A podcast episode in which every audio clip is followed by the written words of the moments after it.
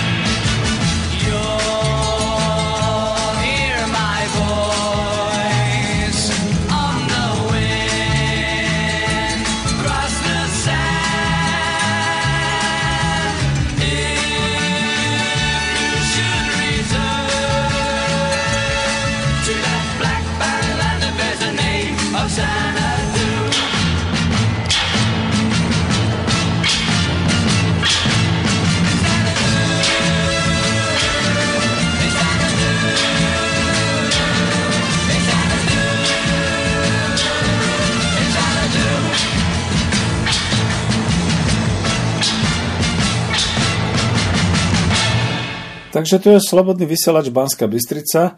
Milé poslucháčky a vážení poslucháči Slobodného vysielača Banska Bystrica. Vítajte pri počúvaní záznamu relácie Ekonomická demokracia číslo 103 a vy viete veľmi dobre, že v tomto novom obsahu relácie ekonomickej demokracie hovoríme viac o ekonomike v dobe postcovidovej. Takže ešte raz vítajte. Zdraví vás Peter Zajac Vanka, ekonomický inžinier a budete túto reláciu, ako som už povedal, počúvať zo záznamu. Zo záznamu predovšetkým kvôli tomu, že skutočne aj keď som dobrovoľník, e, nemienim podliehať nejakým tým kontrolám alebo dokonca možným pokutám zo strany štátnych orgánov. E, takže nahrali sme túto reláciu na záznam a púšťa vám ju redakcia priamo z Bestrice, keďže bola tam zaslaná, spracovaná, takže nevolajte keď budete písať, tak prosím píšte hlavne na ten mail klub.národohospodárov zavináč gmail.com pretože pokiaľ pošlete e, nejakú pripomienku, nejakú otázku alebo nejaký názor, bude spracovaný a v ďalšej relácii sa tomu budem trošku venovať, tak ako dnes pri niektorých e, záležitostiach, ktoré si objasníme. Takže všetci, čo nás počúvate, a vraj nás počúvate až v 80 krajinách sveta, aj keď som si vôbec neistý teraz, ako to vlastne je v dobe e, koronakrízy globálnej a covidovej a podobne. Predpokladám, že ste e, vo svojich e, nových domovoch kdekoľvek po svete, rozumiete reči slovenskej, či ste už Česi, Slováci alebo niektoré ďalšie národnosti, obyvatelia Slovenska, aj tu na Slovensku, v Slovenskej republike. No a e, pri tom 103. pokračovaní tam máte také avízo, ktoré je výstižné, hovorí o tom, že oklamali nás. Máte tam také tie obrázky, čiže to za chvíľočku objasním. Oklamali nás. Sľubovali nám v júli 2020 43,8 miliardy eur ako hospodárskej pomoci pre Slovenskú republiku v rokoch 2021 až 2028 alebo 2027 a v skutočnosti sa teraz jedná v marci 2021 o plán obnovy vo finančnom vyjadrení 6 miliárd na No, dá sa povedať doslova, teda neviem, koľko to bude každoročne, ale na všetkých tých e, 6 alebo koľko rokov od 21 do, do 27. Otázka teda znie, kam zmizli tie ostatné peniaze.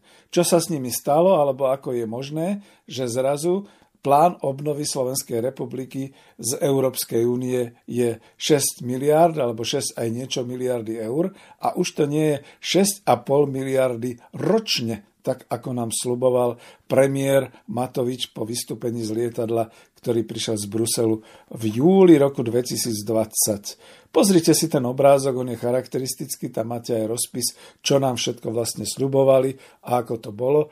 A viete aj celý ten výsledok, ako to potom pokračovalo, že naozaj to pokračovalo veľmi tristne, čiže až zahambujúco, až smiešne, až neviem ako všelijako by človek povedal, že sa rozvinulo pracovanie na pláne obnovy, kde každá koaličná strana prišla so svojím plánom obnovy, každá svoje chcela presadiť a hlavne potom to vzni- vyzeralo tak, že postupne vznikali také tie medzery v tom, že už to nebolo 41,3 e, milióna, e, miliardy eur, ale bolo to čoraz menej, menej, menej. A niekde zrazu Fico, ako keby stratil pamäť, hovoril v novembri, že kritizuje plán obnovy za 6,5 miliardy. Vidíte, dneska je to už dokonca za 6 miliard a minister financií sa bije do prs, že zabezpečil alebo zabezpečí tieto peniaze pre Slovensko. Moja otázka znie, stratili všetci pamäť? Alebo o čo sa tu hrá? Čo toto je za habaďúra, keď buď sa sluby slubujú, alebo sa neplnia, alebo čo to vlastne je? Oklamali nás? A ako si to vlastne ďalej predstavujú tí naši vládcovia republiky? Že čo sme my? Na hlavu padli? Alebo ako to vlastne je? Dobre, túto tému teraz zastavím, pretože predsa len v rámci tej série relácií ekonomická demokracia treba priznať to jedno. Prirodzene, že dnes už nehovoríme príliš o implementácii e, ekonomickej demokracie ako ekonomicko-sociálneho systému, tak ako ho e, vysvetlil a ako ho prezentoval profesor filozofie spolu s ekonómami z Loyola University Chicago, profesor David Schweikart, ktorý mal dokonca z hodou okolností svojich ekonomických poradcov pre toto dielo Eh, ekonomická demokracia po kapitalizme eh, medzi exulantami z roku 1968 z Československa, to znamená profesor Vanek a niektorí ďalší. A je zaujímavé, že napriek tomu mnohí, mnohí ľudia pri tých diskusiách a debatách dnes hovoria, viete čo, ale však oni sa vlastne z tých čert základných tej ekonomickej demokracie vynárajú také tie vlastne charakteristiky, ktoré plne konvenujú s tým, čo sa momentálne deje vo svete pri tejto globálnej koronavírusovej kríze. No a čo sa to teda vlastne deje vo svete? No povedzme si asi takto. Ekonomická demokracia má množstvo všelijakých prvkov, charakteristík, ale má tri základné charakteristiky, teda my hovoríme črty. Jedna z týchto črt e, sa dotýka vlastníctva, Áno, on tam hovorí David Schweikart a ja som to potom propagoval, že ide o kolektívne vlastníctvo, ide o organizačné e, formy tzv. E, zamestnaneckého alebo teda zamestnaneckej samozprávy, tak by som to nazval. A my sme to do Slovenčiny už prekladali, že je to družstvo, družstevníctvo ako kolektívne rozhodovanie. A popri tom teda štátne vlastníctvo samozrejme. Druhá tá črta to je verejné financie, verejné banky, kde sa teda verejné financie zbierajú do verejných bank, prelievajú sa cez e, granty a rôzne fondy do verejných investícií, ktoré sa potom zase rozmiestňujú podľa územia, podľa tých jednotlivých úrovní, od e, celoštátnej úrovne, ešte nad tým je teda nejaká tá integračná úroveň ako Európska únia a podobne, cez e, celoštátne financovanie do financovania okresných alebo krajských, regionálnych, oni to nazývajú až po teda obecné a dokonca až po individuálne financovanie jednotlivcov. Takže takto sa veci majú. Tretia četa, to bol tzv. férový, čiže spravodlivý trh, kde sa predovšetkým dbalo na trvalo udržateľnú ekonomiku v tom zmysle, že nebudeme predsa importovať veci, ktoré si vieme vyrábať sami cez dva kontinenty, pretože to zanecháva príliš silnú a vysokú uhlíkovú stopu. Viete, tie kamióny, tie námorné lode a podobne. No ale že v obchode sa bude predovšetkým uprednostňovať to, že to, čo sa vyrába na lokálnej alebo na miestnej úrovni, to budeme podporovať a to, čo je treba importovať, tam posúdime predovšetkým to, že keď sa to importuje, nedá sa to vyrobiť alebo nedá sa to dopestovať v danej republike na danom území, tak samozrejme tam potom budú platiť určité zvláštne finančné reglementy, dalo by sa povedať. To znamená napríklad, to je už teraz známe, tie rôzne fair trady, ako sa tomu hovorí, to znamená čokoláda alebo káva, ktorá sa dopestuje niekde v stredoafrických alebo stredoamerických republikách, ktorá teda nadobúda vysokú cenu vzhľadom k tomu, že niekto to lacno vykúpi od prvovýrobcov a draho predáva na svetových trhoch. Takže bude nejaký taký férový, vzájomne výhodný obchod fungovať, že to budú predovšetkým vykupovať priamo od týchto prvovýrobcov, pestovateľov potom tomu bude aj zodpovedať cena. Na druhej strane vysoký stupeň ochranárstva, to znamená, že pokiaľ si vieme dopestovať zemiaky na Slovensku vo svojich okresoch a na svojej pôde, tak nebudeme predsa platiť e, zemiaky z Brazílie alebo z Mexika, alebo hoci aj z Polska, minimálne kvôli tej stope uhlíkovej, kamióny, lode a všeličo ostatné. To znamená, šetríme životné prostredie a navyše teda tie zemiaky zaťažíme clom tak, aby boli uprednostňované naše výrobky, ktoré si tu dokážeme vyrobiť. Zatiaľ asi stačí, kto nepoznal, tak je oboznámený teraz s tými troma četami e, ekonomickej demokracie, čiže ktoré sa dotýkajú vlastníctva, dotýkajú sa financovania a dotýkajú sa obchodovania ako takého. No a teraz sa vráťme k tej otázke, že ak si mnohí ľudia myslia, že začína byť doba zrelá na to, aby sa uplatňovali tieto prvky v bežnej ekonomike alebo v systéme, zase mnohí vyskakujú, že dobre, ale tak máme momentálne kapitalizmus, máme slobodný trh a tak ďalej. Hm. Zamyslíme sa.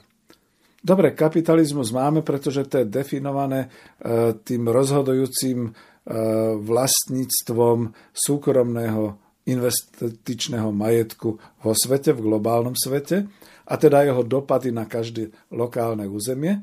No a tu si povedzme celkom otvorene, že áno, na Slovensku sme veľmi otvorenou ekonomikou, pociťujeme tieto globálne dopady sem, že tu vlastne už fungujú iba zahraniční investori, ktorých prevádzky dokonca fungujú COVID kríza, necovid kríza samozrejme. Zatiaľ, čo všetci miestni, lokálni podnikatelia, živnostníci a všetko ostatné je zavreté, pretože na to je príkaz štátu, štát prikázal a nefunguje to. Ale takto je to aj vo svete.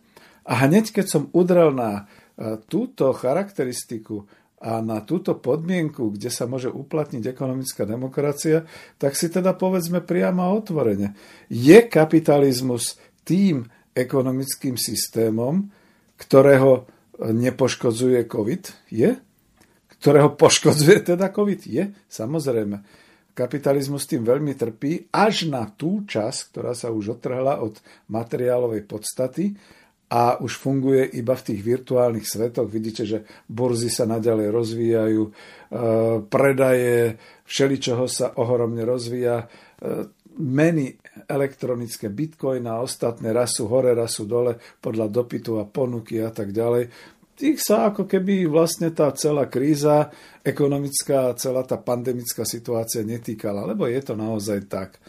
No ale povedzme si, že v skutočnosti v oblasti materiálnej výroby a v oblasti teda tých rozhodujúcich výrob, výrobného spôsobu, tam už je veľký problém, pretože sa zistuje, že pokiaľ e, by táto kríza a táto COVID kríza globálna trvá už viac ako rok, pokiaľ by naďalej takto platila, pokiaľ by naďalej takto trvala, tak sa zosypú všetky tie systémy dodávateľské, logistické, všetky takéto veci, veď sa to nakoniec sype. E, naše štyri automobilky mali problémy vraj ani nie kvôli pracovnej síle, že by bola chorá, ani nie kvôli financovaniu, ani nie dokonca kvôli odbytu, aj keď sa si nemyslím, ale kvôli tomu, že nedostali nejaké subdodávky, v tomto prípade sa hovorilo e, nejakých čipov alebo niečoho podobného.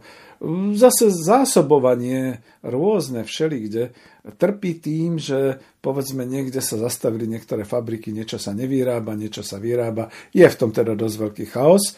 Týmto sa teraz nebudeme zaoberať, ale znamená to, že vrie to, a toto vrenie vlastne prinesie na povrch nejaké nové skutočnosti, o ktorých môžeme len predpokladať, že sú alebo že budú. No a predstavme si, čo ďalej sa vlastne deje. Ďalej sa deje vlastníctvo. Problémy vo vlastníctve. Áno, súkromní investori. Ja nebudem hovoriť o celom svete, lebo tomu ani ja nemusím rozumieť, ale hovorme o Slovensku. Hrozba toho lockdownu, čiže vypnutia ekonomiky, sa týkala čoho a kde sa uskutočnila. Hneď od jary minulého roka. Boli zatvorené reštaurácie, gastroprevádzky, boli zatvorené hotely, ubytovne, všetky tieto služby.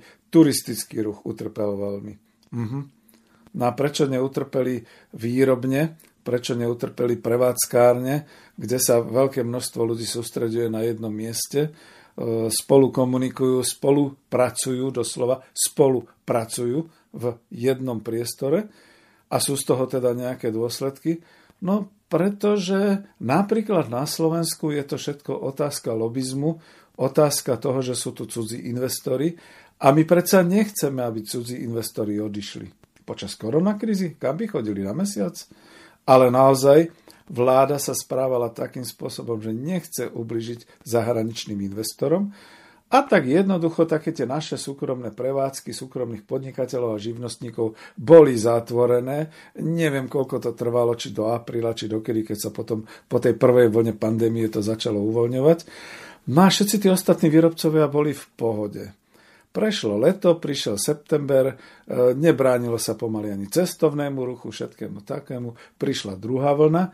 V tejto druhej vlne zase hrozil lockdown, čiže e, vypnutie ekonomiky od nejakého oktobra. On v podstate je ten núdzový stav, kde stále sú zavreté gastroprevádzky, hotely, reštaurácie, turistický ruch utrpel, medzinárodná osobná doprava utrpela, Všetky takéto veci len neutrpeli zase prevádzky cudzích zahraničných investorov. Človek by to mohol začať brať tak osobne, že tak, a čo sme tu my na Slovensku? Ako je možné, že v Británii, všeli kde inde vypínali aj e, prevádzky, e, vypínali e, veľkoprevádzky, priemyselné a všelijaké také ďalšie. A my nič? No, tak jeden by si možno povedal, že dobre, tak je to o tom, že sme kolóniou, hospodárskou kolóniou a vláda tu veľmi dbá na zahraničných investorov, aby sa nič nezatváralo, aby všetko zostalo otvorené, aby sa mohli prevádzky naďalej, eh, aby mohli prevádzky fungovať, aby tvorili eh, výrobu aby táto výroba potom tvorila príjem a zisk a tak ďalej.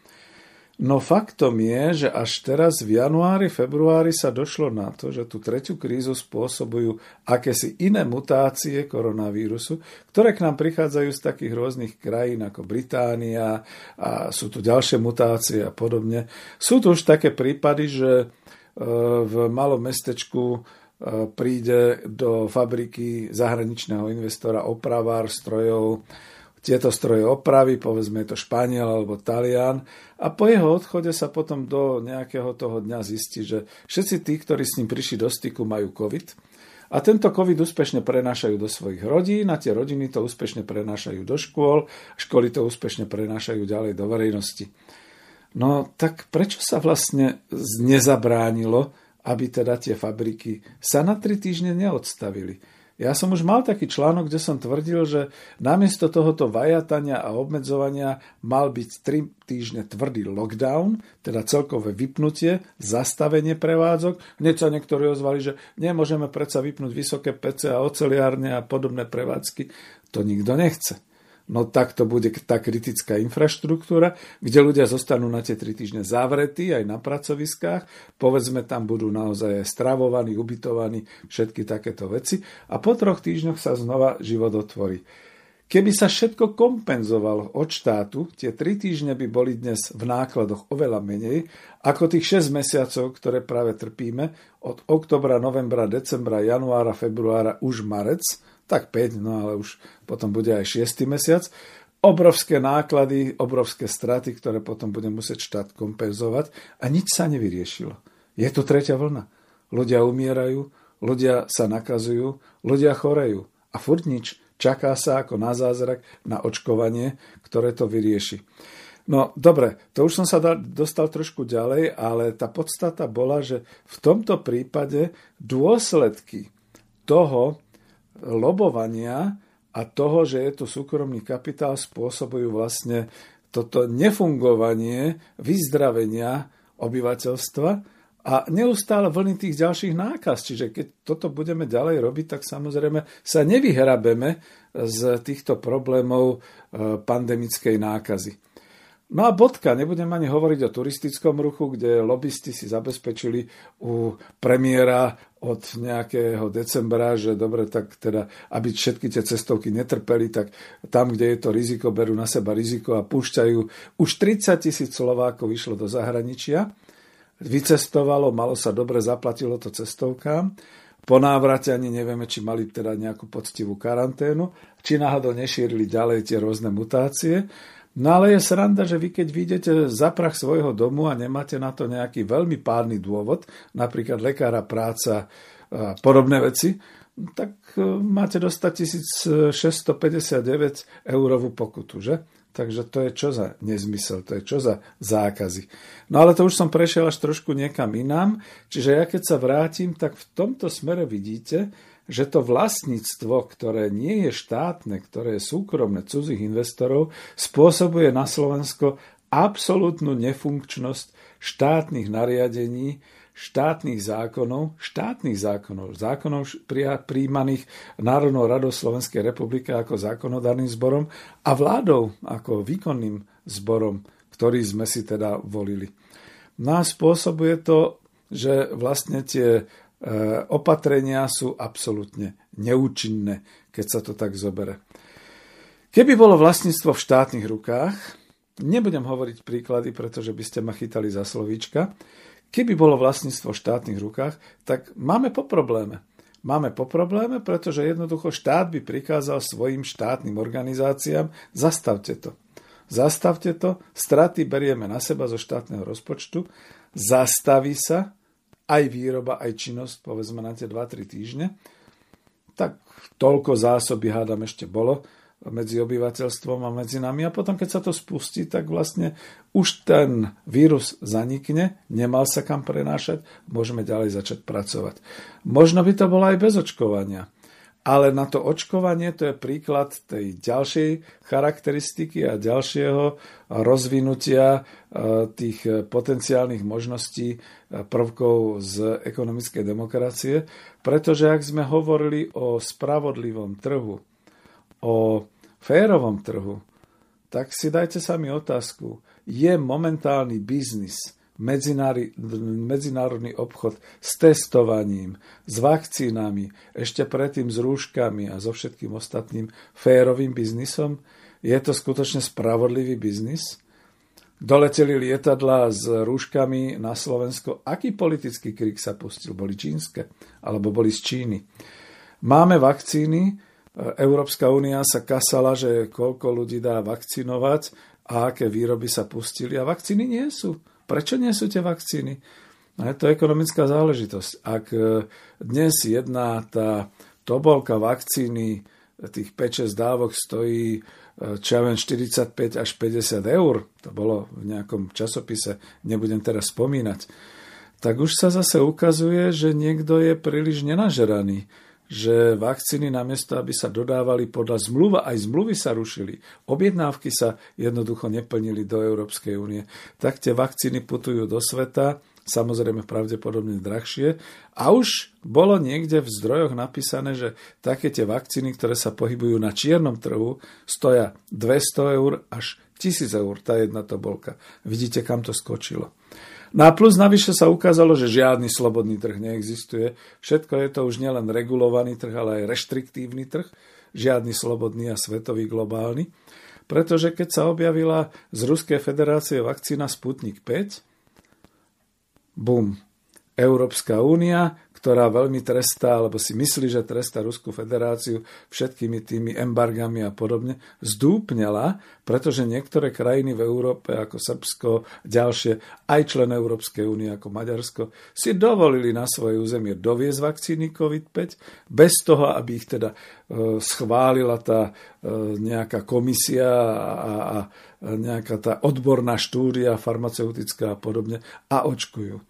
Keď sa očkuje vakcína Sputnik 5 v 45 krajinách bezproblémovo, keď v samotnom Rusku to vyzerá tak, že v júni, v júli už bude preočkované celé obyvateľstvo, tých 70% a podobne, tak my sa tu nielenže bojíme, ale nedovolíme a vytvárame administratívne prekážky preto, aby sa vlastne vakcinovalo, pričom denne umiera 100 možno aj pomaly aj viac Slovákov na COVID-19 a mnohí sú chorí, mnohí tým ťažko prechádzajú a podobne. O nejakých tých liekoch ako prevencii alebo ako o liečení samotného priebehu choroby ako Ivermectin a podobne už ani nehovoriac. Prosím vás pekne, povedzte, kde je tu slobodný, nezávislý globálny trh? Toto je reštriktívny trh, toto je trh, ktorý je plný politických obmedzení.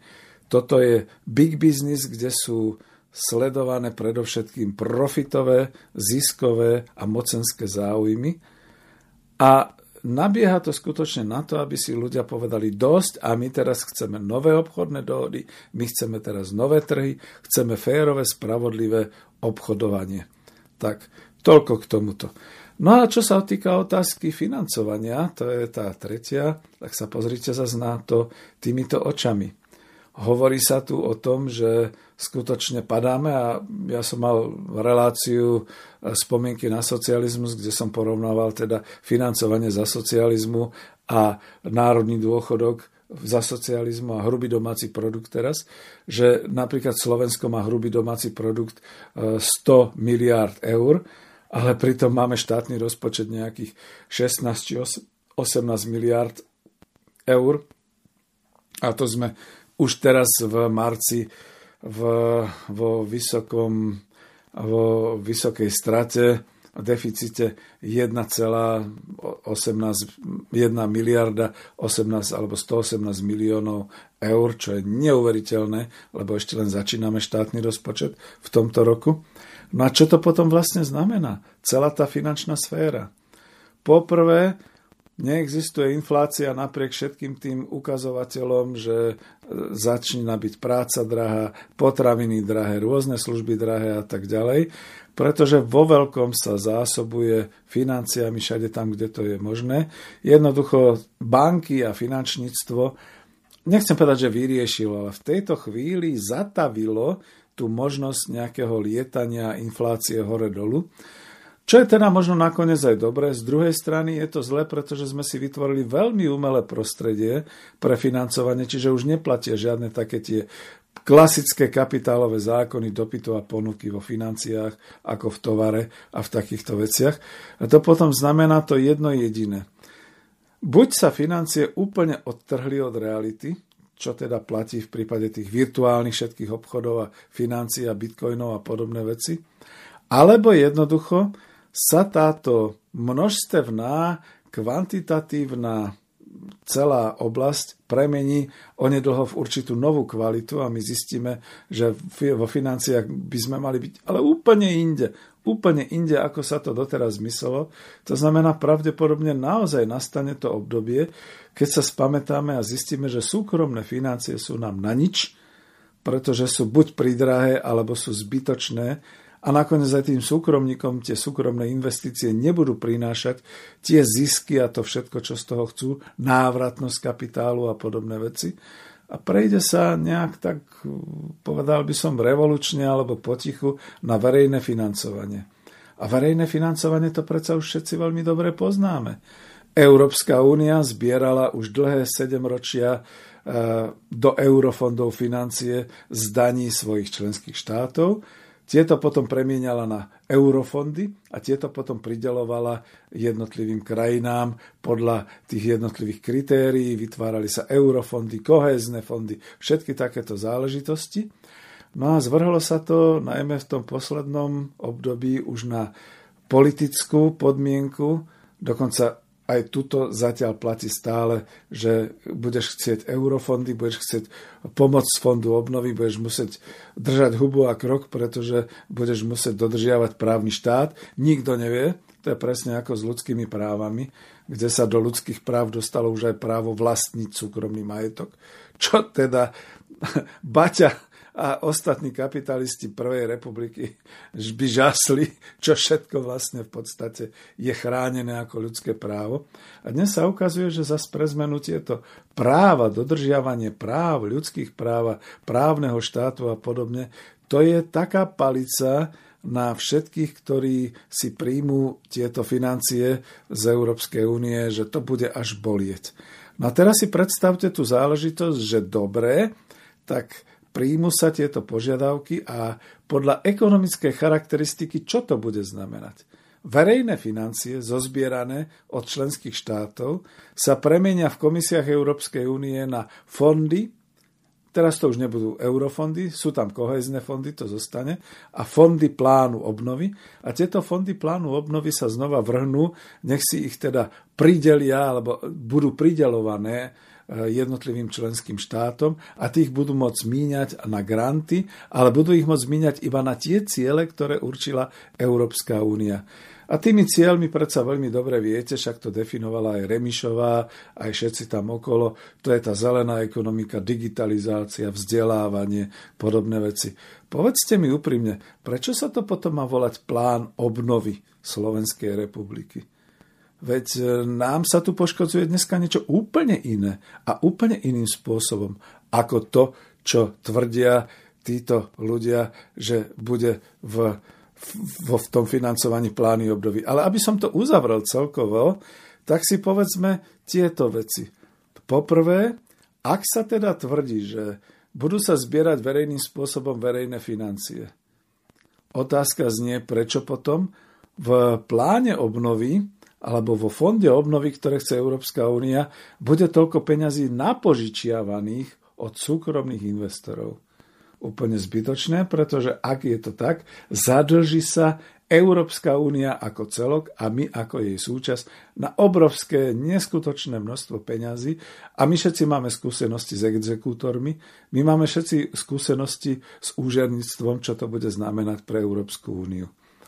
Jednoducho toto nerobí ani Čína, nerobí ani Ruská federácia a ak to robia Spojené štáty, tak vidíme, kde to končí. Za druhé, ak sa teda budú zbierať verejné financie verejným spôsobom, tak potom by mali byť rozdeľované nie súkromnými bankami, ale verejnými bankami. Máme na Slovensku nejakú verejnú banku, Okrem teda štátnej banky, ktorá sa nazýva Národná banka Slovenska, štátnej Exim banky, ktorá už je čiastočne ale súkromná, takisto čiastočne súkromná je Slovenská záručná rozvojová banka, nič iné nepoznáme. Potom už poznáme komerčné súkromné banky, ktoré sú v rukách cudzích investorov. No to bude veľký problém. A ďalšia vec, ak teda tieto verejné investície budú poskytované na uspokojenie verejných služieb, a teda verejnoprospešných všetkých týchto grantov a projektov a podobne, prečo to musí byť práve digitalizácia ako nadregionálna alebo nadštátna záležitosť technická? Prečo to musí byť zelené, zelená ekonomika ako nadštátna a neviem ešte aká. Prečo to musí byť vzdelávací proces ako nadštátny a tak ďalej. Tak ako potom by bolo dôležité, vidíte, v ekonomickej demokracii sú to zase tri veci. Je to vec trvalo udržateľného rozvoja, to znamená výroba, ktorá by sa opakovala, ktorá by sa rozvíjala, ktorá by ale nešla konkurenčne okamžite niekde nad stratosféru Zemegule a podobne, nešla by konkurovať Marsu, ale zostávala by doma na tej regionálnej úrovni. Druhá oblasť to je zamestnanosť, to znamená poskytovanie vždy toľkých pracovných príležitostí v tom regióne, aby teda ľudia mali sa kde zamestnať, mali z čoho žiť a mali možnosť si zvyšovať svoju životnú úroveň.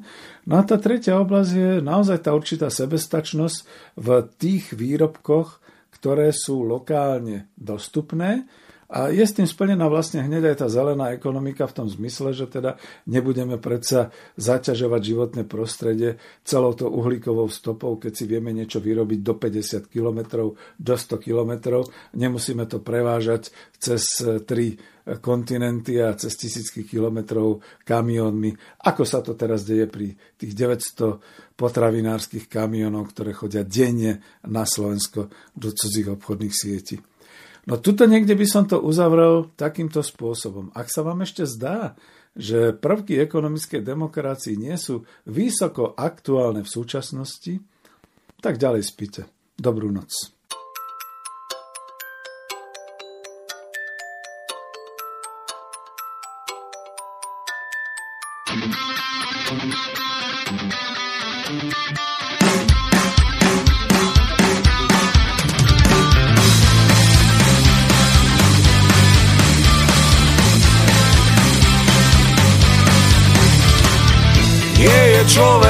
Človek.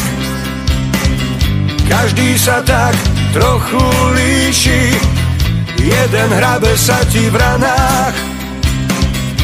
Iný zase bolesť stíši Nie je človek ako človek. Klamstvá nepíšu sa zdarma. Na dne pandorinej skrinky. Leží naša chorá karma, leží naša chorá karma. Čo sa tu s nami vlastne deje?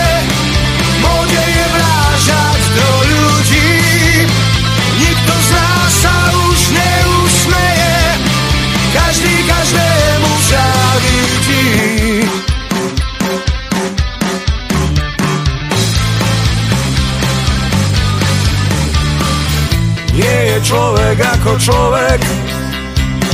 Tých, čo prajú, nie je veľa. Za úspech sa musí pikať. Závisť robí nepriateľa. Nie je človek ako človek. Záleží od osobnosti. Sú aj takí, ktorým stačí Život bez chrbtovej kosti Život bez chrbtovej kosti Čo sa tu s nami vlastne deje?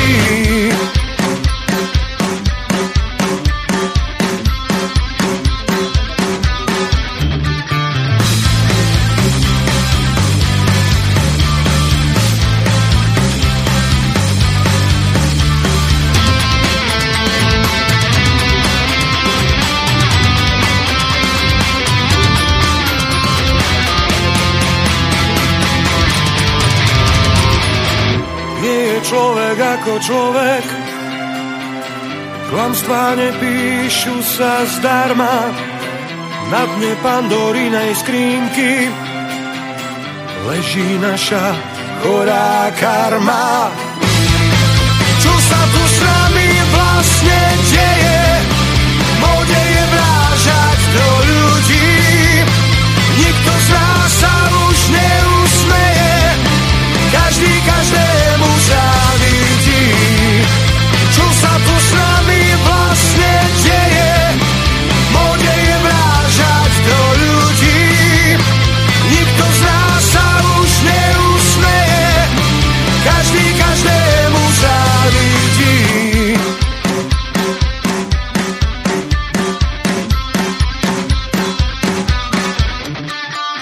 No a teraz sa môžeme prísť pozrieť na to, ako to vlastne vyzerá s aktuálnou situáciou plánu obnovy Slovenskej republiky z úst vládnych predstaviteľov Slovenskej republiky, to znamená ministra financí Eduarda Hegera a nakoniec aj premiéra vlády Slovenskej republiky Igora Matoviča, prípadne ministra hospodárstva e, Richarda Sulíka. Než to teda takto poviem, pripomeňme si, že jedného krásneho horúceho letného dňa v júli roku 2020 e, na letisku Bratislava, letisku Milana Rastislava Štefanika Bratislava, premiér Slovenskej republiky zvolal víťazoslávne tlačovku, tlačovú konferenciu, kde predstavil taký papier a víťazoslavne oznámil, čo všetko priniesol pre Slovensko z Európskej únie na roky 2021 až 2027. E, vy možno nedovidíte na tú fotografiu a na ten papier. Ja som rád, že som si ten papier odfotil. A aj som sám ho spochybnil, že nie je problém dneska ako z z počítača cez tlačiarničku vytlačiť si takýto doklad, pretože to nebol žiadny oficiálny doklad Európskej únie. To bol doklad, ktorý si vytvoril pre tlačovku premiér Matovič a odtedy už vieme o tom, čo môžeme od neho očakávať.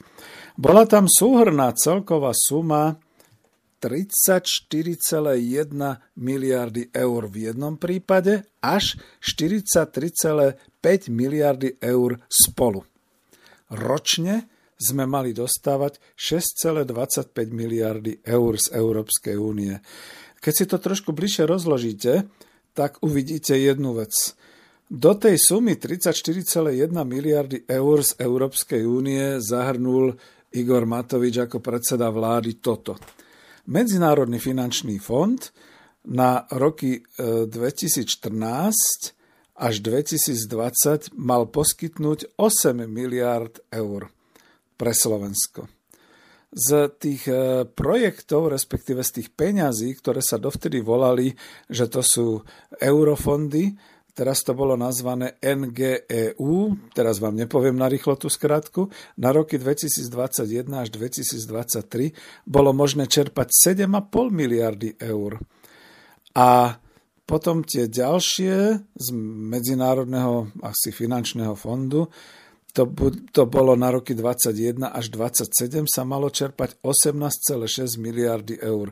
Prepačte, ak niečo nie presne poviem, tu nebudú podstatné teraz tie tituly, ale tie sumy. Ináč si to môžete pozrieť na uh, web stránke uh, spolok pomočka národohospodárov.sk, kde v roku 2020 k tomu bol článok, aj práve s tým obrázkom Igora Matoviča, uh, s týmto jeho papierom z tlačovej konferencie kde teda súhrne išlo o 34,1 miliardy eur, ktoré sme mali dostať v týchto rokoch, pričom tá prvá suma, tých 8,0 miliardy 2014 až 2020, to bolo to, čo vybojoval, to, čo sme nevyčerpali za Ficovej vlády a podobne, ako všetko hlásal. A čo potom e, Remišová a nakoniec aj Cigánková sa pustili do veľkého sporu, že sa prešustrovala jedna miliarda. A mňa by vôbec zaujímal taký ten odpočet, e, keďže už je marec 2021, či tých 8 alebo 7 miliárd, keď sa teda 1 miliarda stratila, bolo teda dočerpaných, alebo či sa čerpajú, alebo ako je to na Slovensku.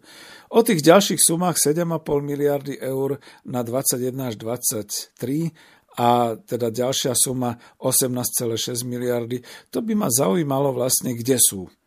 Pretože keď sa to tak zoberie ďalej, po tých 34,1 miliardy bolo napísané pod tým, že budú pôžičky z NGEU hm, v sume 6,8 miliard eur. No a to sme všetci nejak ako nechceli, lebo sme si hovorili, že sme zadlžení. Už v tom čase sme boli zadlžení v polovici roku 2020 a nielen vďaka koronakríze, ale aj vďaka predchádzajúcemu zadlžovaniu sa na sumu 50 miliard eur. Takže nechceli sme ďalšie požičky. Malo tam byť zahrnuté aj spolufinancie zo štátneho rozpočtu, spolufinancovanie sumou 2,9 miliardy, pretože darmo sa všetci kasali, Európska únia nič nedá zadarmo, to znamená, vždy treba nejakých 5 alebo koľko percent spolufinancovania všetkých tých grantových a všetkých tých eurofondových projektov. Spolu to teda malo byť 43, a dokonca ani nie 41,8, ale tu je 43,5 miliardy, ako si to tu čítam, a ročne malo byť 6,25 miliardy eur. To si pamätám veľmi dobre, že to kritizovali aj niektorí tí opoziční poslanci, myslím, že Smeru, alebo čoho dokonca Raši, ako bývalý minister, že my sme nedokázali 6 miliard vyčerpať niekoľko rokov a zrazu vieme vyčerpať 6,25 miliardy eur ročne. Ohorujem vás týmto číslami, ale skutočnosť je taká. To sa ešte koncom roku 2020 hovorilo o tom, že Európska únia nám dokáže dať 750 miliard do Európskej únie za požičiasy a podobne. Zrazu sa hovorí o sume 650 miliard v marci 2021. Zatiaľ, čo nám tu Matovič vyprával o takýchto vysokých sumách až nejakých tých 43,8 miliardy eur, dnes sa hovorí o tom, že dostaneme z Európskej únie 6 miliard eur. Moja veľmi praktická otázka. Kam zmizli tie miliardy? Alebo si naozaj myslí premiér a minister financí a všetci títo naši noví vládcovia, že máme sklerózu? Že my si nepamätáme, aké tie sumy, o akých sa hovorilo v júli 2020 a kde sa tie sumy podelia, ako, čo je s nimi vlastne?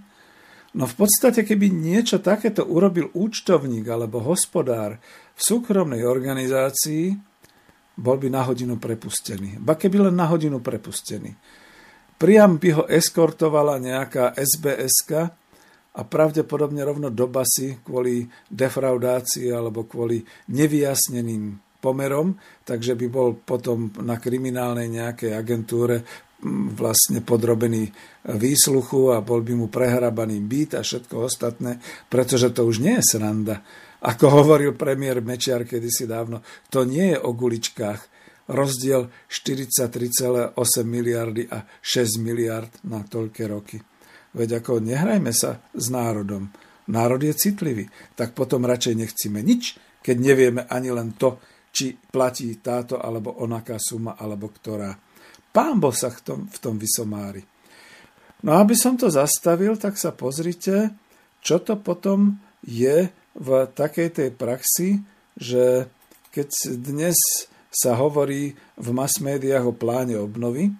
Ja sa vám kľudne priznám k tomu, že keď som si prečítal tie články len k tomu plánu obnovy, tak som si povedal, nie, nebudem ten dokument otvárať, nebudem ho čítať, pretože nechcem mať zvýšený krvný tlak a nechcem, aby ma porazilo.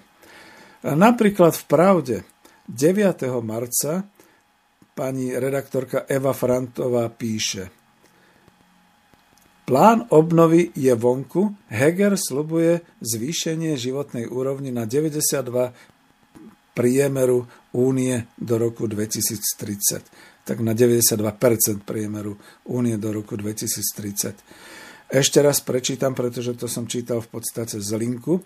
Heger cez plán obnovy sľubuje zvýšenie životnej úrovne na 92% priemeru únie do roku 2030 moja malá poznámka, len sa zabudlo povedať, kde bude v tom čase už Európska únia. Hej? Dobre, podnadpis S čím ráta plán obnovy? Nie je dopísané Slovenskej republiky. A teraz vám budem vymenovávať tie jednotlivé tituly. Zelené Slovensko je tam sumou 2,17 miliardy eur. Lepšie vzdelanie pre každého je tam suma 800 miliónov, čiže 0,8 miliardy. Veda, výskum, inovácie je tam suma 0,7 miliardy, čiže 700 miliónov eur. Efektívna verejná správa je tam suma 1,03 miliardy eur. Zdravie je tam suma 1,45 miliardy eur. No a teraz to je taká zaujímavosť, že ja to nemám ani spočítané, či je to tých 6 miliard, alebo áno, alebo aj nie. Ale pozrite si, že tento titul, čo som hovoril, Zelené Slovensko, lepšie vzdelanie pre každého, veda, výskum, inovácie, efektívna verejná správa, zdravie, čo z toho v podstate potrebuje Slovenská republika v roku 2021? Potiažmo 2022. 2023. No veľká otázka. Možno zdravie. Tak si prečítajme, čo sa sľubuje v kapitole zdravie. To je tých 1,45 miliardy. Je tam napísaný len taký cieľ moderná a dostupná zdravotná starostlivosť. Na to sa vynaloží 1,1 miliardy eur. Moja otázka, a kam tie peniaze pôjdu? Zdravotným poisťovňam? Do budovania nových nemocníc? Alebo dúfam, že aspoň na platy pracovníkov, lekárov, zdravotníkov a tak ďalej, na dokúpenie všetkých tých prístrojov a všetkých takých vecí, na vytvorenie lôžok, pretože to nemusí byť posledná pandémia, ktorá nás postihla v roku 2020. Ďalej je tu napísané starostlivosť o duševné zdravie 100, milio- 100 miliónov eur. To myslia vážne? To myslia vážne, že budeme e, stavať nové blázince, budeme lekárov prekvalifikovávať na psychiatrov, aby pomáhali? Alebo čo to vlastne je starostlivosť o duševné zdravie? Ja si myslím, že stačili by dve opatrenia. Vypnúť televízie, kde na 299 kanálov máte samé vraždy, násilie, znásilnenia, revolúcie, strelby, e, všelijaké science fiction, mimozemšťanov a podobne. No a možno takú tú normálnu kultúru, takú tú, takú tú našu tradičnú. A potom je tam ešte napísané, že dlhodobá starostlivosť 250 miliónov eur. To by som pochopil, pokiaľ to bude pre seniorov, pre domových dôchodcov a pokiaľ to bude pre naozaj takúto starostlivosť nevládnych ľudí alebo invalidov a podobné veci. No dobre, tak zdravie ešte áno. No ale efektívna verejná správa 1,03 miliardy. Zlepšenie podnikateľského prostredia, na to sa dá 10 miliónov eur. Čo ešte chcú zlepšiť na podnikateľskom prostredí? Bolo by dôležité, keby skutočne ukončili pandémiu, otvorili reštaurácie, obchody, cestovný ruch, turistický ruch, osobnú dopravu, uvoľnili by možnosti podnikania ako takého. By nepotrebovali. K tomu nepotrebujú ani, ani 10 eur. K tomu stačí vládne nariadenie. Reforma justície 240 miliard eur a čo stále? To budeme naďalej zatvárať jedných sudcov a vytvárať a menovať druhých sudcov a vyberať ďalších? Digitálne Slovensko, to je to najsmiešnejšie, 580 miliónov eur. Už tu bol jeden podpredseda vlády pre tzv. znalostnú ekonomiku.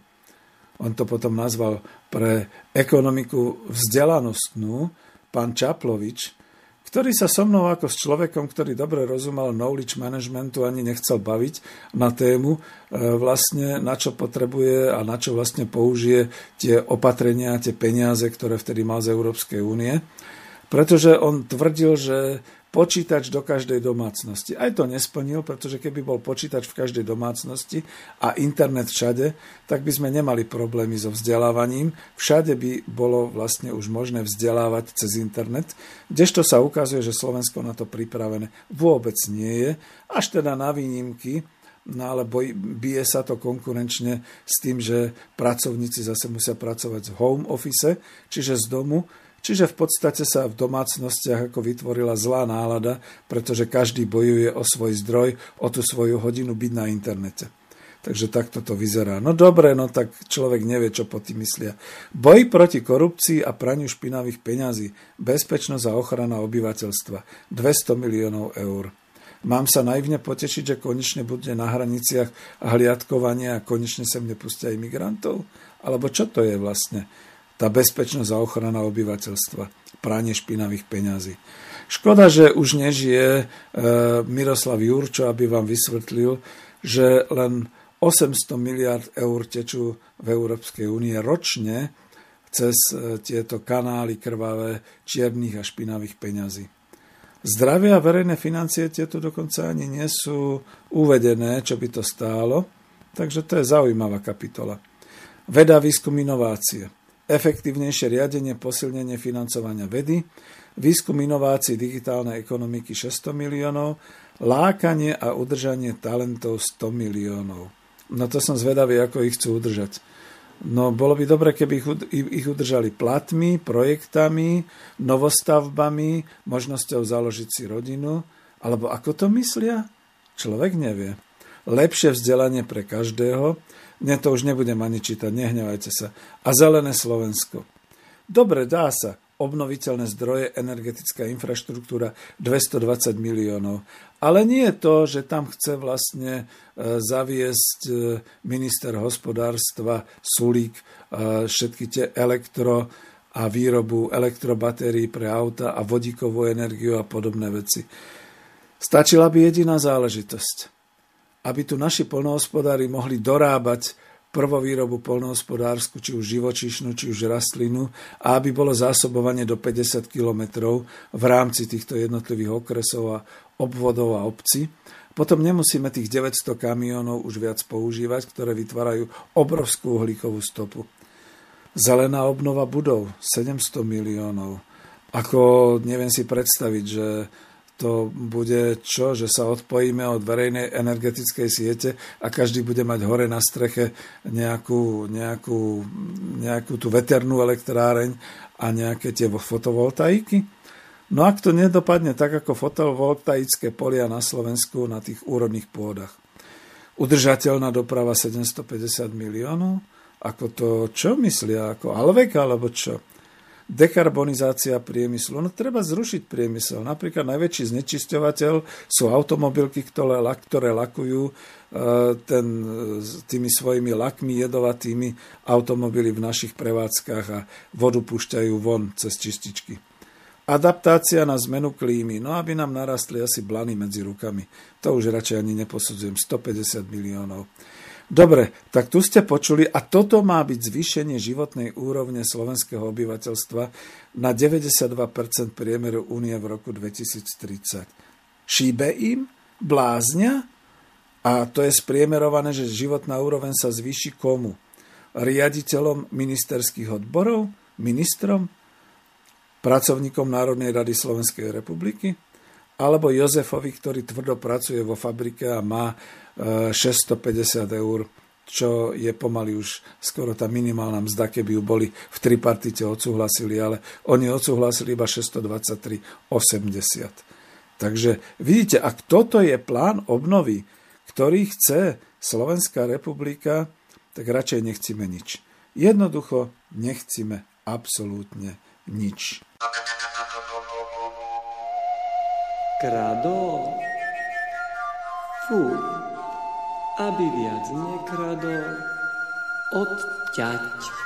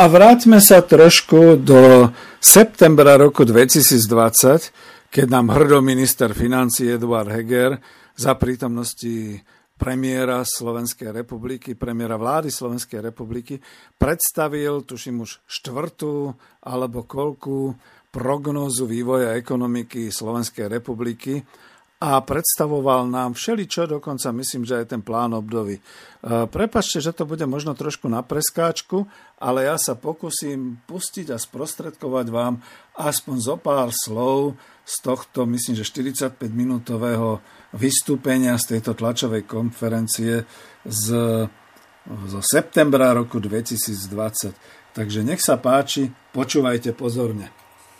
Ďakujem veľmi pekne. Dámy a páni, tento rok je plný nových vecí a je plný aj prognoz. Preto by sme vám chceli aj dnes predstaviť štvrtú prognozu tohto roku. A dôvod, prečo robíme tých prognoz viacej, ako býva zvykom, je práve preto, aby sme čo najlepšie vedeli merať stav práve aj vplyvu pandémie na slovenskú ekonomiku, aby sme čo najlepšie a čo najefektívnejšie vedeli reagovať na e, následky e, tejto pandémie a aby sme čo najlepšie vedeli vaše peniaze investovať do ekonomiky, aby priniesli čo najlepší výsledok. Takže nehovoril niečo o tom, že budeme čo najefektívnejšie míňať vaše peniaze? To je veľmi pekné, keď si to minister financí uvedomuje. Poďme potom trošku ďalej počúvať, čo hovoria v septembri 2020 o pláne obnovy, ktorý ešte vtedy nebol. Sice sa slubovala verejná diskusia k plánu obnovy, lebo veď nad nami vyselo tých 43,8 miliardy eur, ktoré sme mohli dostávať, ako sluboval premiér, ale už vtedy sa nejak potichu hovorilo, že to bude menej, menej, menej, oveľa menej. Tak si to poďme vypočuť. Teraz. Posledná vec, ktorá stojí za zváženie a za spomenutie práve pri uh, tejto prognoze je plán obnovy. Tak často spomínaný. A ja som veľmi rád, že ten plán obnovy budí veľkú pozornosť. Je to veľmi dôležité aj pre jeho samotný úspech, pretože povedzme si na rovinu, ak chceme Slovensko opraviť, a Slovensko opraviť musíme. To nie je voľba, či chceme alebo nechceme, my ho musí, opraviť musíme. Pretože chceme, aby ľudia na Slovensku žili radi, aby Slovensko bola krajina, kde ľudia radi budú žiť a čakajú nás veľké výzvy.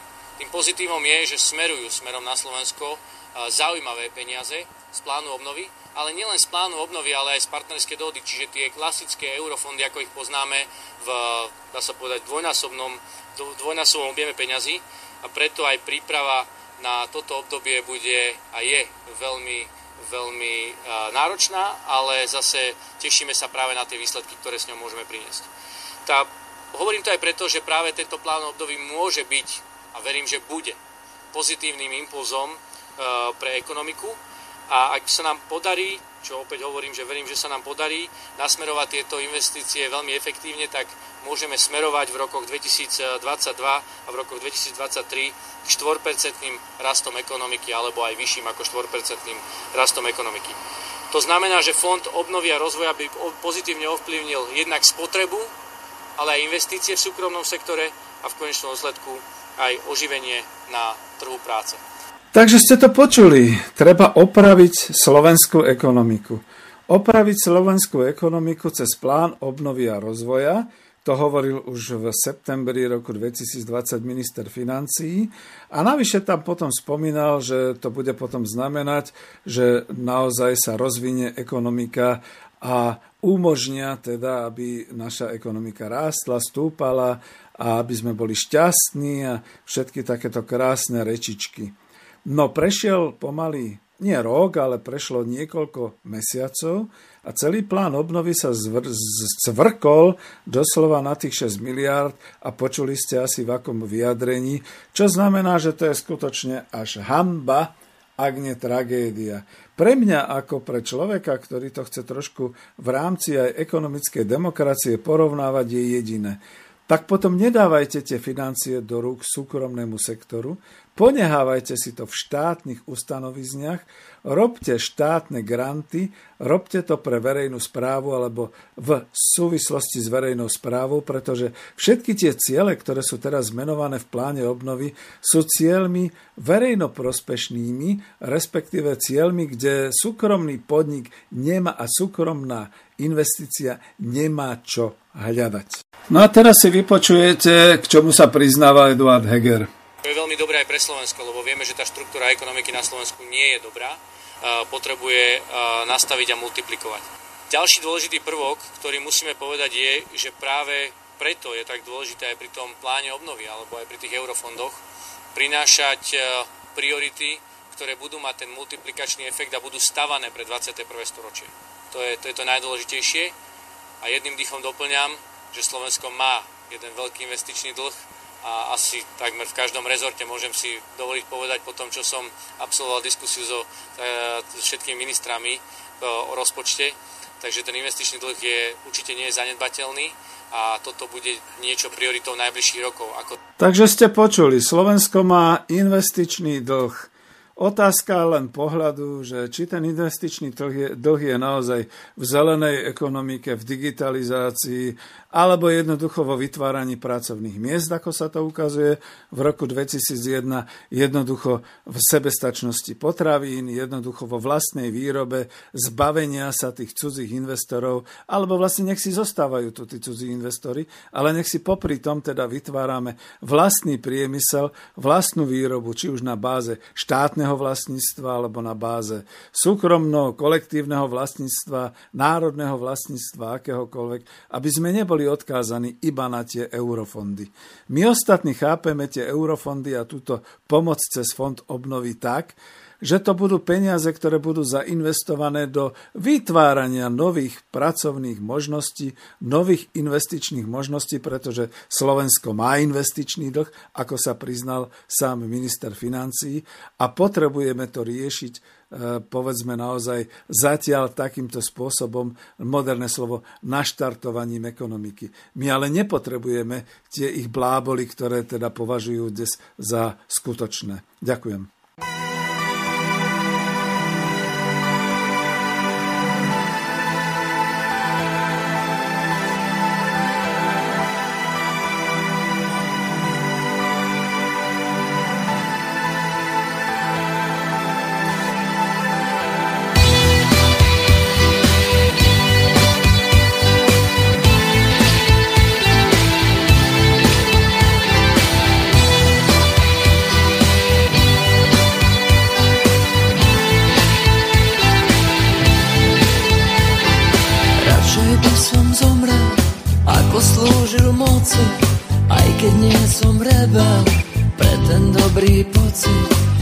Radšej by som zomrel, jak dezertoval z boja, aj keď smrti tej sa všetci ľudia boja.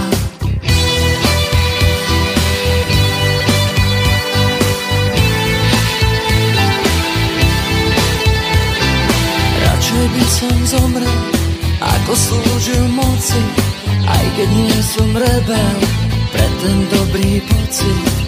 Radšej by som zomrel a začal nový život, tak ma láska pokrok svojou vodou živou, lebo najradšej by som bol iba s tebou.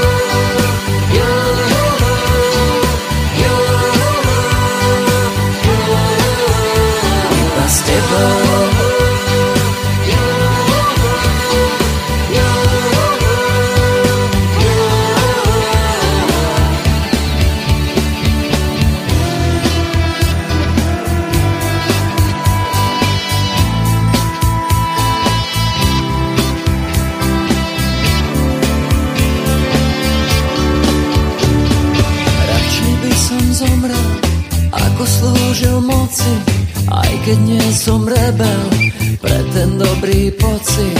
Radšej by som zomrel, jak dezertoval z boja, aj keď smrti tej sa všetci ľudia boja.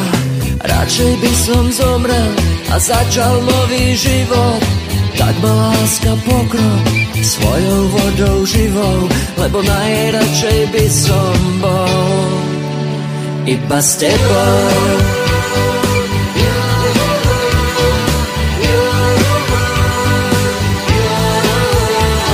S tebou.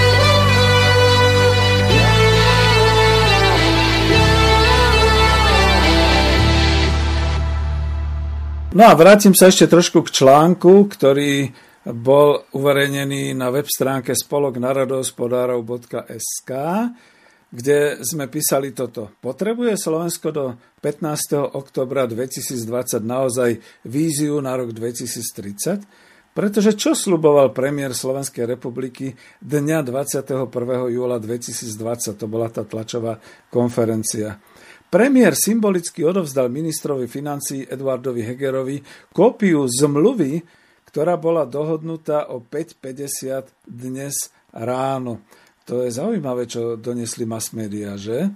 Názov tlačovky bol Dobrá správa pre Slovensko a píše tu, alebo hovoril tu priamo premiér Igor Matovič. Trochu som vás oklamal, nie je to dobrá správa, je to geniálna správa, povedal po príchode z Bruselu na Bratislavskom letisku. E, geniálna správa v tom, že hovorí, premiér z Bruselu doniesol 40 miliárd z doteraz nevyčerpaných eurofondov máme k dispozícii 8 miliárd, ďalších 7,5 miliardy budeme mať k dispozícii na najbližšie roky, roky z Fondu obnovy po pandémii Next Generation Európska únia. A to je tých 7,5 miliardy, ktoré som nevedel vtedy pomenovať. Ďalšie potom dal, to bolo tých 18,6 miliardy na projekty e, z rozpočtu 2021 až 2027 a potom ešte boli nejaké ďalšie požička 6,8 miliardy a vidíte, čo sa deje až teraz, že teraz tam máme už naozaj iba 6 miliard. Keď popracovali ministri ako cez investície a podobne, tak im vznikli tieto ciele. Inovatívne Slovensko, ekologické Slovensko pre budúce generácie, mobilita, doprava, prepojenosť, sociálne spravodlivé a vzdelané Slovensko, kvalitný život v regiónoch.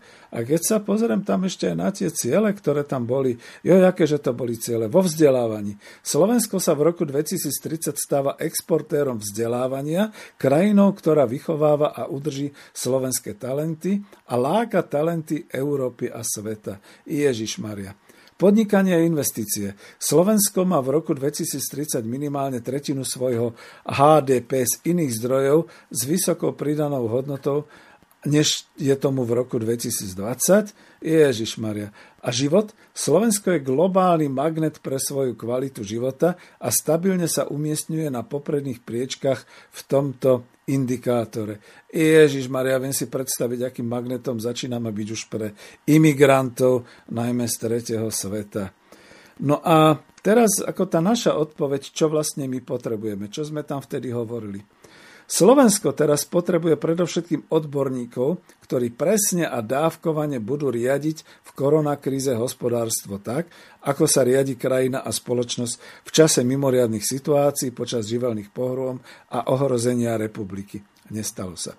Po druhé, potrebujeme predovšetkým zabezpečiť fungujúce nemocnice, zdravotníctvo a zahrnúť ho toľkými financiami a materiálnym zabezpečením, ak by sa aj neušlo vede, kultúre, športu či zahraničnej pomoci, či nákupu bielo, e, zbrojných systémov. To bielo mi sem vzniklo, že vtedy sa Bielorusku občianským združeniam okolo Cihanovskej poskytovali veľké peniaze. Nestalo sa okrem toho Bieloruska. Po tretie, Potrebujeme zabezpečiť zásobovanie zdravotníckých materiálov a farmaceutických tovarov, všade a stále zabezpečiť rozvoz a dodávky jedla, potravín, teda štátny dozor a rozvoj distribúcie.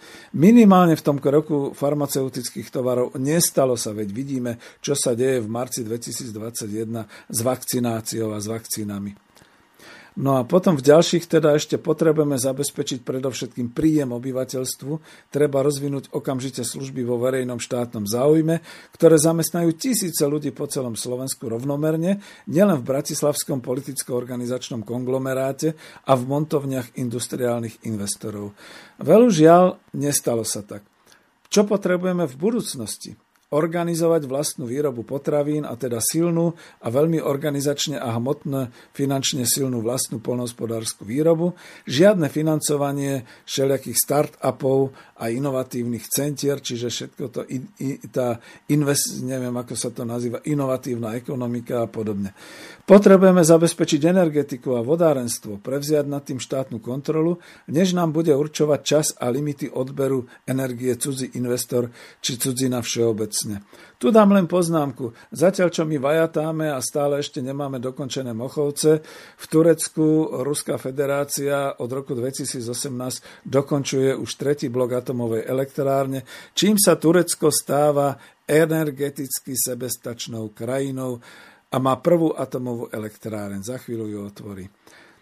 Tretie, potrebujeme rozvinúť vlastnú priemyselnú výrobu, ktorá zamestnáte 10 tisíce ľudí, ktorí prídu o prácu po páde automotív monokultúry a po odchode mnohých biznis centier z Bratislavy, Trnavy, Košic a z krajských miest a k tomu sa dá doplniť a po zlikvidovaní celého gastropriemyslu. Takže tie dve veľmi ešte rozhodujúce. Potrebujeme bez ohľadu na sny vládnych expertov predovšetkým poriadne dorovnať mzdy, zamestnancov na Slovensko na európsku úroveň, a to zákonom. Ak sa dalo zákonom nariadiť rúško a uzavretie prevádzky, pardon, ak sa zákonom dá každému zamestnávateľovi e, taxovať, že má skončiť alebo má mať také obmedzenia, tak potom mzda jeho zamestnanca tu na Slovensku by mala byť rovnaká ako mzda zamestnanca kdekoľvek v Európskej únii. No a potrebujeme rozvinúť vlastné výrobné a distribučné kanály v hospodárstve. Oni si už cestu k produktivite a k inováciám nájdu. K tomu nepotrebujeme pani Bábko Herečku Remišovu. Takže toľko, čo sme my vtedy ako zdôrazňovali. A aby to bolo úplne jasné, zdôrazňovali sme to niekedy 25. oktobra roku 2020. Medzi tým uplynulo už zase veľa vody Dunajom a nič sa nedeje.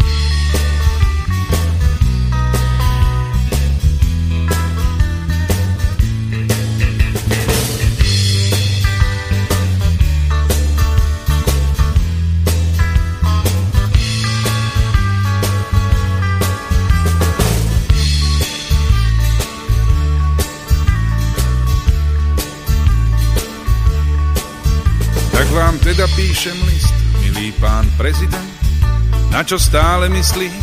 Od rána každý deň. Dnes chcem sa opýtať, jak to tu dopadne, každý, kto má mozek, teho to napadne. Chcem sa len opýtať, kto je tu vlastné šéf, kto si tu z národa urobil veľký kšeft, kto zase otvára dvere už zavreté, kto by chcel oživiť časy už umreté. To je tu vlastné šéf. No predsa penáze. Na každý šéf treba. No predsa penáze. Čo majú poslanci? No predsa penáze. Povedzme si rovno. Penázmi zaplacíš, postel ale ne spánek, léky si nakúpiš, zdraví si uteče, vyluci postava, domov nezaplacíš, Zábavu si kúpiš, no šťastí nenájdeš. Penáze nám vládnu a mali by nám slúžiť. Vládnu aj ve vláde, musíme vlkmi byť. Keby ich nebolo, žili by sme v tanci, len na čo by nám boli. Potom tí poslanci, penáze nám vládnu a mali by nám slúžiť. Vládnu aj ve vláde, musíme vlkmi byť keby ich nebolo. Žili by sme v tanci, len na čo by nám bolo. Tí poslanci,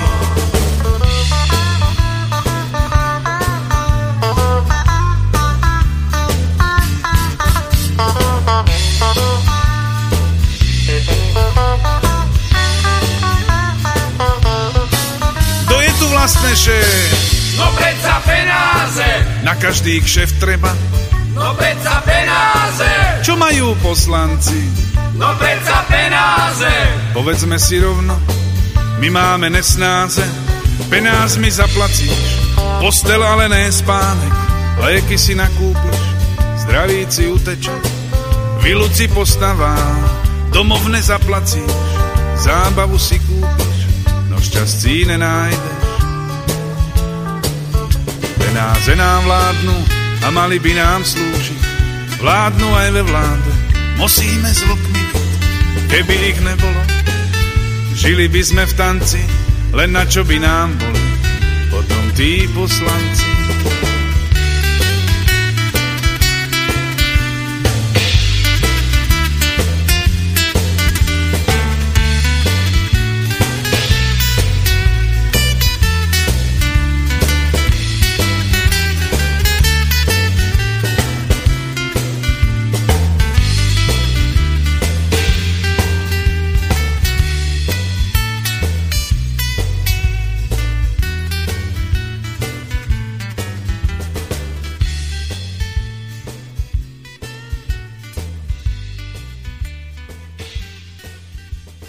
No a keďže sa približil záver relácie, tak by som chcel ešte niektoré veci zdôrazniť. Ale než ich zdôrazním, tak e, taký zaujímavý názor by som chcel túto trošku prezentovať, prečítať od Vladimíra Bačišina. To bolo z 3. marca uverejnené e, na Pravde v analýzach a postrehoch. On tam píše o tom, že hospodárstvo bez cieľa. A ja by som skôr nazval, že hospodárstvo Slovenskej republiky je bez cieľa pretože tie ciele, čo sa tam objavili, to sú také chiméry, to nepatrí v podstate ani do súčasných možností a do súčasného stavu, tak ako sme dnes. Vladimír Bačišin ako ekonom tam píše, hospodárskú politiku môžeme chápať všeobecne ako prístup štátu či vlády k ekonomike svojej krajiny – Podielajú sa na nej nositeľia hospodárskej politiky ako, zona, ako, ako zákonodárne inštitúcie, to znamená parlament, štátna správa, ale aj vláda, emisná banka či iné inštitúcie vytvárajúce trhové prostredie. Bodka tu hneď musím skomentovať. No my nemáme emisnú banku, naša Národná banka Slovenska je len dozornou bankou Európskej centrálnej banky. Štátna správa sa síce stará o veci verejné, ale v podstate nemá prakticky žiadny reálny vplyv na tvorbu finančných zdrojov, okrem toho, že teda dania, odvody a všetky takéto veci. A parlament ako zákonodárna inštitúcia by mohol v tomto smere niečo podnikať, no ale nepodniká. S výnimkou niekoľkých opozičných politikov, ktorí hneď označia za fašistov, pretože sú v ľudovej strane naše Slovensko. Takže budem pokračovať u Vladimíra Bačišina. E, citujem ho. Mali by sa politici usilovať dosiahnuť vopred určené ekonomické a celospoločenské ciele. Hospodárska politika vlády zahrňa systémy stanovovania úrovní zdaňovania, vládnych rozpočtov, ponuky peňazí a ponuky úrokových sadzieb, ako aj trhu práce verejného či súkromného vlastníctva a mnohých ďalších oblastí vládnych zásahov do hospodárstva. Súčasný stav hospodárskej politiky je ovplyvnený tým, že vo svete je pandémia COVID-19 a bodka. Než budem ďalej pokračovať, predsa len zase dám jeden malý komentár. No hospodárska politika našej vlády nemôže e, zasahovať do úrokových sadzieb a do ponuky pre peňazí, pretože máme spoločnú európsku menu euro a tým pádom je to vyriešené. Takisto aj trh práce e, verejného a súkromného vlastníctva nemá možnosť ovplyvňovať iba zákonmi o minimálnej mzdy, mzde, respektíve pre štátnych úradníkov. A píše tu Bačišin ďalej, že nie je vízia hospodárskeho vývoja. Súčasná vládna koalícia prišla k moci preto, lebo voličom slúbila odstrániť v krajine korupciu. No a toto sa aj deje. na nejaké tie debaty o, o ekonomike a podobné veci sú naozaj otočené len smerom k tomu plánu obnovy a k eurofondom. Vychádza sa z tézy, stále, citujem pána Bačišina, že akýkoľvek kontrakt medzi súkromným sektorom a štátom má v sebe automaticky zakorenenú korupciu. Bodka. Ja som to zvýraznil hlavne kvôli tomu, lebo má pravdu. Je to naozaj tak. To znamená, ako náhle sa verejné financie, aj keď získané zo súkromných e, investičných zdrojov v Európskej únii ponúknú do formy fondov pomoci a eurofondov a podobne. Opäť sa znova používajúce všetky tie verejné súťaže a grantové projekty a podobne súkromným firmám. Tu je prvý stupeň možnej korupcie. A potom zase, keď už je všetko vypracované a keď už ten projekt dáva nejaký výstup, tak znova sa to dáva do verejnej sféry. To znamená, to je ďalší e, stupeň korupcie, ktorý sa objavuje. E, Bačišin ďalej píše, že cieľom hospodárskej politiky by nemalo byť stupňovanie závislosti, závisti a nenávisti v spoločnosti. Jej cieľom má byť zvyšovanie blahobytu obyvateľstva. Raz sa možno dozvieme, ako to chce súčasná koalícia urobiť. Komentár môj s tým pravdepodobne, e, nie len, že súhlasím, ale pravdepodobne sa to nedozvieme, pretože všetky tie bláboli o 92% zvyšovaní životnej úrovne sú iba o tom, že my sa vlastne nedozvieme, kto konkrétne, ktorá osoba bude mať tú životnú úroveň zvýšenú na 92%, lebo celá spoločnosť to jednoducho mať nebude. Potom tu pán Bačišin ešte píše, že v dôsledkoch transformácie Hodnotenie procesov privatizácie z hľadiska možnej korupcie nie je možné preto, lebo v minulosti sa nepoužívali najmodernejšie postupy pri oceňovaní majetku. Joj, bodka, to už viac nebudem čítať, to je, to je trošku mimo poradia. Ale píše, že model privatizácie mohol byť aj iný. Ľudia mali prebytok úspor, peniaze mohli vložiť do nových podielov, teda do akcií v niektorých terajších štátnych podnikoch. Bodka. No samozrejme, lenže my sme urobili Klausovú šokovú terapiu a tým pádom došlo k veľkej rozkrádačke. Nebudem tu ďalej písať o všetkých týchto privatizačných cieľoch, ktoré on píše, a on vlastne skončil pri privatizácii, neodvážil sa pokračovať ďalej do súčasnosti. Ešte tu píše, citujem ho, cieľom hospodárskej politiky by nemalo byť stupňovanie závisti a nenávisti v spoločnosti. Znova to tu čítam. No tak, tak to už proste, ďakujem, ten článok je dostratená, ja ho teda už používať nebudem, ale to, čo som chcel použiť ja, tak vlastne v podstate dal som taký článoček, že keď sa mení epocha A v tomto článočku e, myslím, že to bolo pre Slovenskú iskru a možno to bolo aj pre našu web stránku e, Spolok národohospodárov. Som tam kladol takú otázku, že aké sú vlastne stanoviska tých múdrejších expertov financií a politikov typu Sulíka a Hegera. To vážne stačí nabrať požičky z Európskej únie a zo Svetovej banky, to bolo písané ešte niekedy asi v januári tohto roku, získať eurodotácie až do roka 2035, my vieme, že to bude len do 2027 a bude opäť všetko rásť tak, ako budeme chcieť. A otázka na vedenie Európskej únie. To vážne podľa plánu obnovy bude do roku 2035 ešte nejaká eurozóna a nejaká hospodársky mocná euroúnia? V časoch rastúceho významu hospodárstva Ruskej federácie vo svete, v časoch silného zoskupenia eurázijského voľného trhu a ešte samostatne Číny, Juhoafrickej republiky, Indie, Brazílie a ďalších krajín východnej Ázie? Nebude táto epocha epochálnym úpadkom sociálnej a ekonomickej úrovne Európy v dôsledku zle prečítaných a fatálne uskutočňovaných opatrení, ktoré pôjdu možno proti vlnám tejto postcovidovej e, epochy a polámu sa na týchto vlnách. My, národohospodári a obyčajný ekonóm, nemusí rozumieť týmto chaotickým vlneniam, aké vyvoláva zrod tejto novej epochy postcovidovej.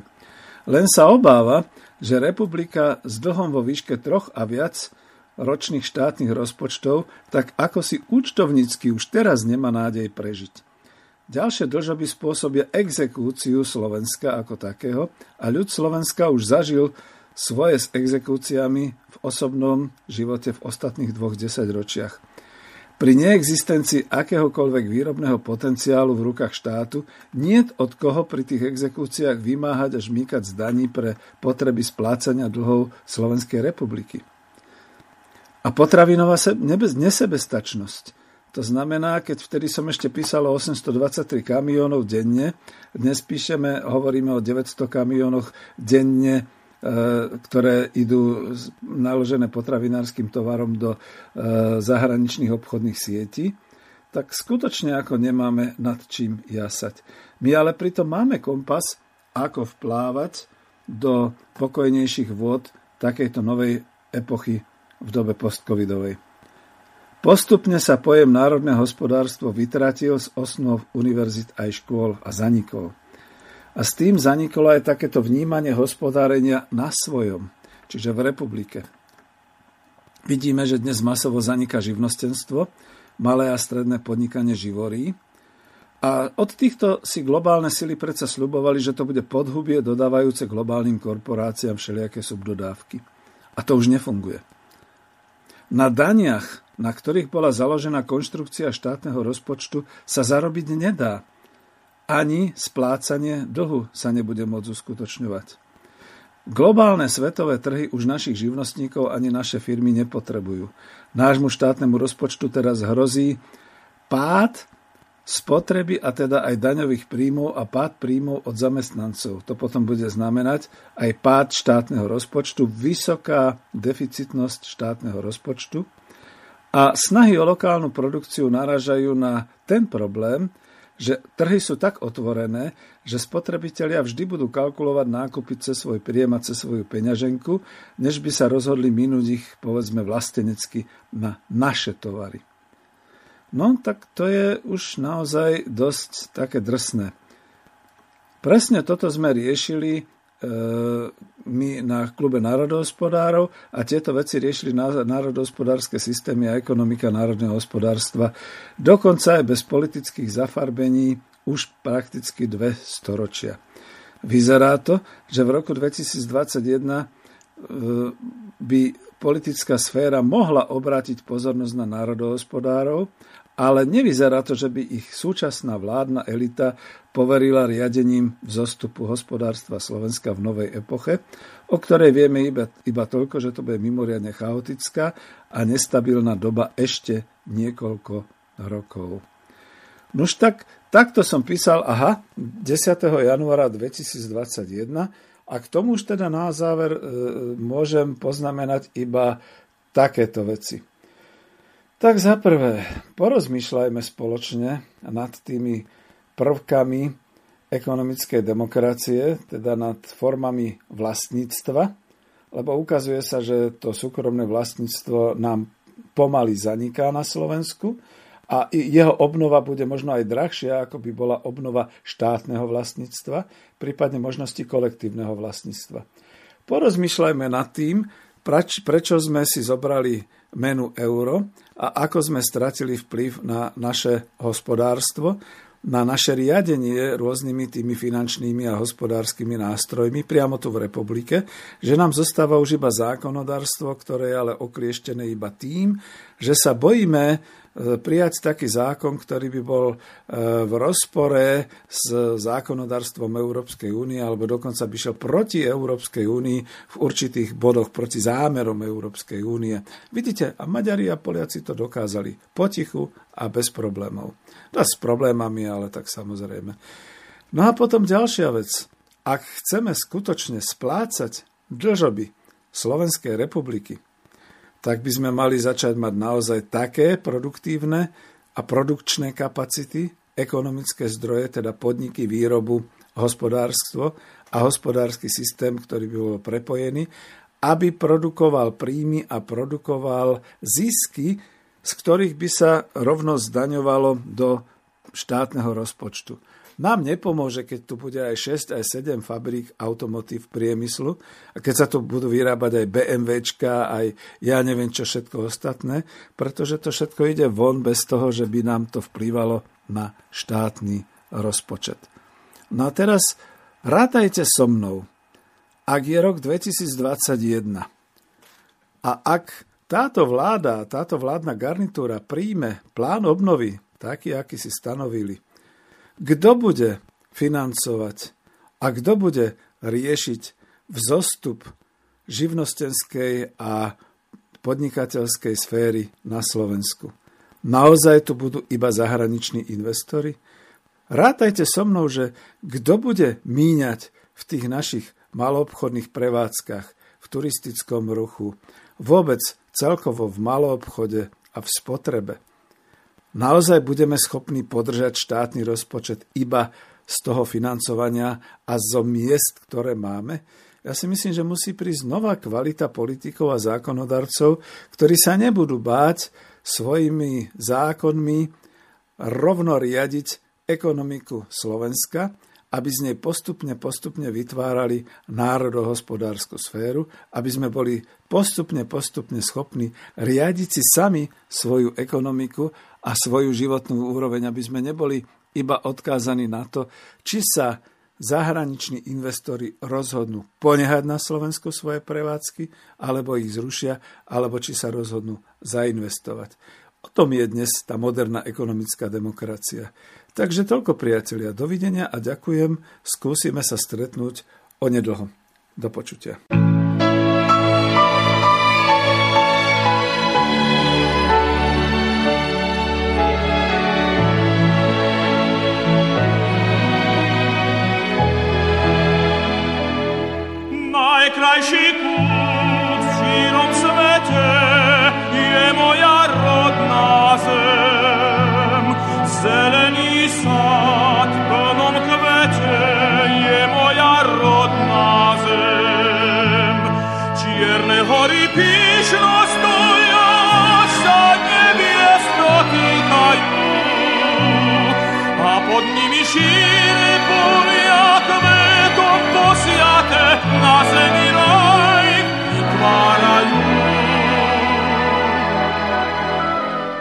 Najkrajší kút v šírom svete je moja rodná zem.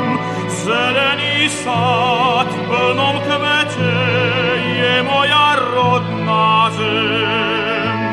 Tá jediná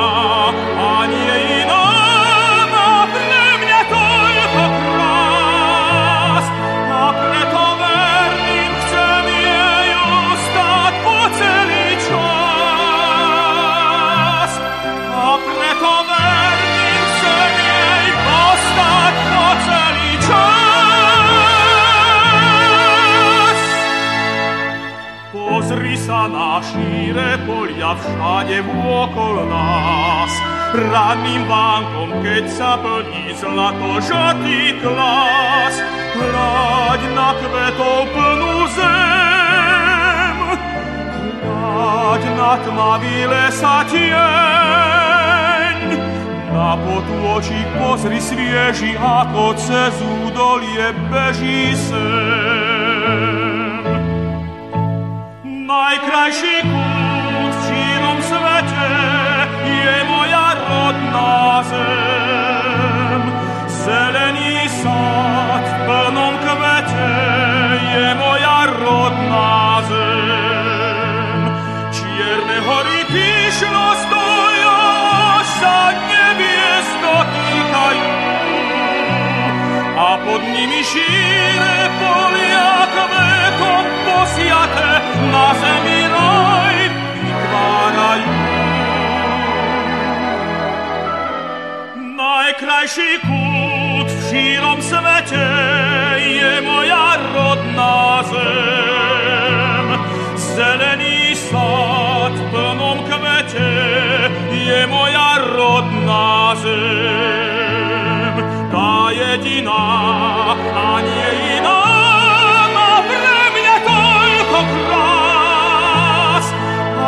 una